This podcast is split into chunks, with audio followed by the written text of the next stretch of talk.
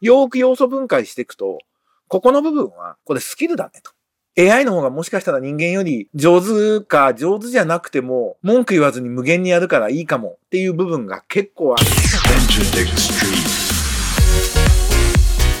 エンターテックストリート。音楽プロデューサー。エンターテックエヴァンジェリストの山口のりかずです。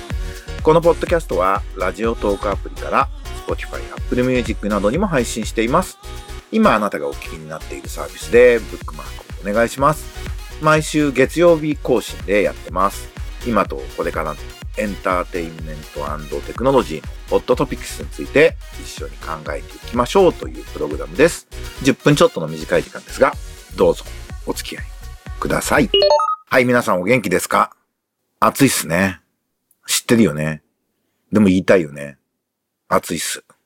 えっと、この一週間で言うと僕は前回告知したし、まあ、もしかしたらチェックしていただいている方もいるかもしれませんが、アベマ TV のアベマプライムにスタジオ生出演してきました。日本のエンタメはガラパゴス化してるの？それはいいこと悪いことみたいな観点で、えー、夜遊びのアイドルが今グローバルヒットになっているっていう現象をきっかけに考えましょうというような番組でした。徳力さんっていうね、有名なブロガーの人が客観目線みたいな感じで、メディア目線っていうのかな。えー、話してくれて、僕はなんとなく音楽ビジネス側の専門家みたいな感じでコメントをしました。あの、他の出演者の方もすごく皆さん意識高くて、僕が思ってた以上に分かってる人たちだったんで、すごい話しやすかったですね。なんかああいう風に、まあ音楽、日本の音楽のデジタル化とグローバル化っていうのは一体となって起きていくことで、そこは促進していかなければいけないと。ガラパゴス化ってことで言うと、文化的に、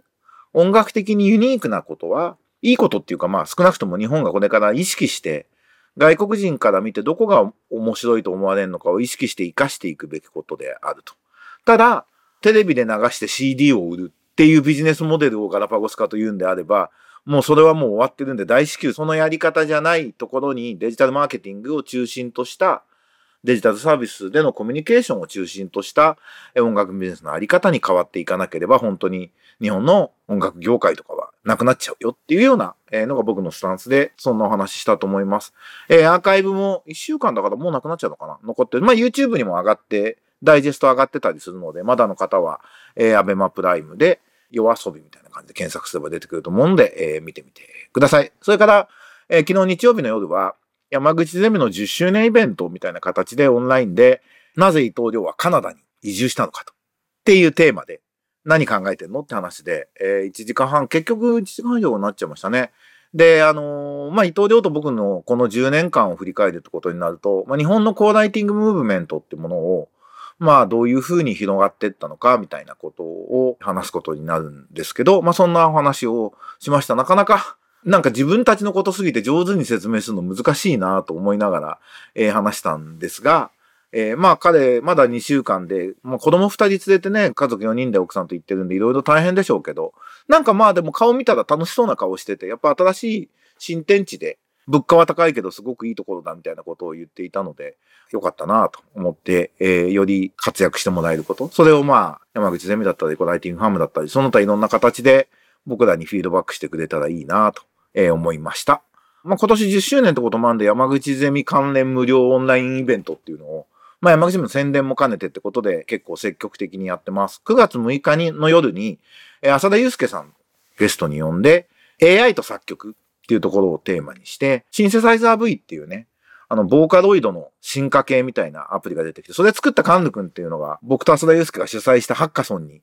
で、初来日した若者だったみたいな縁もあるんで、まあ、シンセサイザー V を軸に、まあ、そのテクノロジーを使った音楽の創作みたいなお話を、していきたいなと思っております。えっ、と、10月からの山口ゼミ今絶賛募集中なので、まあ、作曲家になりたいなと思っている人、そういう友人、知人いたら、コンペに参加したいんだけどどうしていいかわかんないとか、コンペに参加したことあるんだけど全然採用されないとか、高大としたいけど、どうやって始めればいいかわからないみたいなお友達がいたら、ぜひ山口ゼミっていいらしいよって言って、あの、この9月6日のイベントとか覗いてもらうと、まあ雰囲気がね、いかにこう、なんつうか、リベラルっていうか、やってるって感じも分かってもらえるかなと思うので、チェックしていただければと思います。はい。ではニュースいきます。えー、放物ジャパン。アルゴリズム分析で売れる本を量産。83億円調達の AI 出版社日本上陸へというニュースで、インキットっていうのはアマチュア作家が小説を投稿公開できる無料プラットフォームを提供し、別に有料アプリでヒットセラーになりそうな、売れそうな小説をアルゴリズムで読んで発売していくっていうことをセットでやりますと。ストーリー展開の AB テスト。どっちのストーリーがいいっていうのを読者の反応で決めるとかっていうような AI を最大限に活用するっていうものらしいんですね。非常に面白いなと思います。まあ、ただ、まあ、これね、アメリカではある程度成功して日本に来るんでしょうけど、やっぱりまあ日本語の特殊性とか日本市場の特殊性みたいなものはかなりあると思うんで、あの、これ、まあ、パクってっていう題だけど、参考にして、実際ね、夜遊びが出てきた物語っていうサイトは、ソニーが作った、ソニーミュージックが作った新規事業の小説投稿サイトだったりするんですよね。だからそういうカルチャー日本にもあるしね、コミケみたいなのもあるんで、なんか日本初のスタートアップでこのインキットに対抗するのを出てきてほしいなと。もしやりたい人いたら僕、多分付加価値いろいろつけられると思うんで、スタジオエントレにあの連絡ください。一緒にやりましょう。あのー、なんか日本初のスタートアップね、これアメリカの会社にただ一方的に一社だけにやらせるっていうチョイスはないと思うんですよね。やるとするとやっぱりラノベみたいなところから最初にブレイクさせていくきっかけを作る。コミケの絵、ちょっと、コミケのセミプロ版みたいな感じ？っていうような感じのことだとチャンスあるんじゃないかなって僕はマーケット的にはイメージしてますし、日本のね、その、で、それをコミック、アニメにつないでいくとグローバルヒットのブランドになるブランドがあるんで、その最初の原作のところっていうのが、やっぱり原作と世界観っていうのが、その IP、知的財産では一番大事なんで、それを小説って形で、えー、AI の力も使いながら、あの、誰でも参加できるようにするっていうのは時代感あるんじゃないかなと思います。現代メディアで、野口幸雄さんっていう、あの、一橋の先生で、僕もこの人の本大体読んでるっていう経済学者の方なんですけども、チャット GPT がコピーライターの仕事を奪い始めた。日本は AI による人材削減に適切に対処できないかもしれないっていう記事を書いて。アメリカではコピーライターの仕事がチャット GPT に置き換えられつつあると。コピーの質が多少低くても、まあ、価格0円っていう魅力があるからなので、日本でも同様なことが起きると。で、チャット GPT は誤りが含まれることがあるっていうね、ハルシネーションっていう言葉、知らなかった幻覚って呼ばれる現象があるんだけど、まあコピーライトは、そのハルシネーションの影響をあんまり受けないんで、内容にが間違ってれば人間がチェックできちゃうから、大丈夫なんですごい AI に向いてるんですっていう話で、これだから今クリエイティブにおいて AI との関係で起きてることっていうのは、これはその音楽に関しても同じなんですけど、今までこれすごいクリエイティブな仕事だよなって思ってたんだけど、よーく要素分解していくと、ここの部分はこれスキルだねと。AI の方がもしかしたら人間より上手か上手じゃなくても文句言わずに無限にやるからいいかもっていう部分が結構あるよと。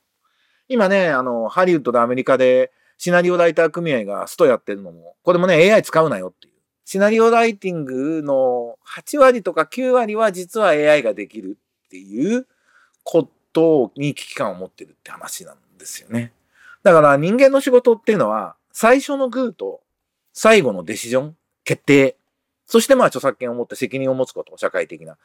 ていうのが人間の役割は今のところ確実に残るんですよ。あと何十年かは少なくとも。でも、それ以外の作業っていうのは AI を上手に育てて、AI を上手に使いこなせば、AI の方がいいかもねってものが多くなってるねっていう現象で、コピーライターのこともそういうふうに考えればよくて、だからコピーライターに発注をする人が、コピーライターに発注せずに自分がチャット GPT 使えば、コストも時間も短縮して、クオリティも自分が最後決定するんだったら管理できるんで、自分が納得するコピーが書けるよっていう、まあ、クリエイティブプロデューサーになるんですかね、この広告の世界だと。クリエイティブディレクターなのか。CP、CD、どっちなんだろうな。が、コピーライター使わなくてよくなるっていう現象は、えー、起きるんだろうなという理解が正しいんじゃないかと思います。ちょっとこの辺ノート書きたいなって今喋りながら思ったんで、AI とクリエイティブのこともう一回書こうかなと思います。えー、それからこれがね、弁護士監修、性的同意アプリ、記録、8月25日にリリース予定ってプレスリリースが出てたんですよ。俺、虚構新聞だと思ったんだよね、見た瞬間。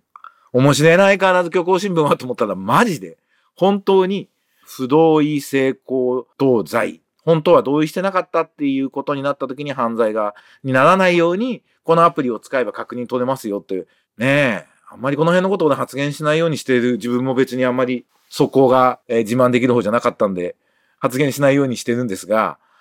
まあ、ロマンチックじゃないよね。ロマンチックじゃない恋愛とかって嫌じゃないって思ったんですよ。で、そうツイートしてるんですけど、なんかこれ、ああ、そうか、ちょっと、ポッドキャストでも喋ろうと思って、改めて読んで気づいたんですけど、これ、勇気のない、今、草食男子って言葉も言わないのかな勇気のない男の子に、が女の子に対して、セックスの話題を持ち出すチャンス、持ち出しやすくなるっていう効果があるんじゃないかな。ちょっとこのアプリいいとか言って。で、女の子がちゃんと否認してくれればいいわよって答えるみたい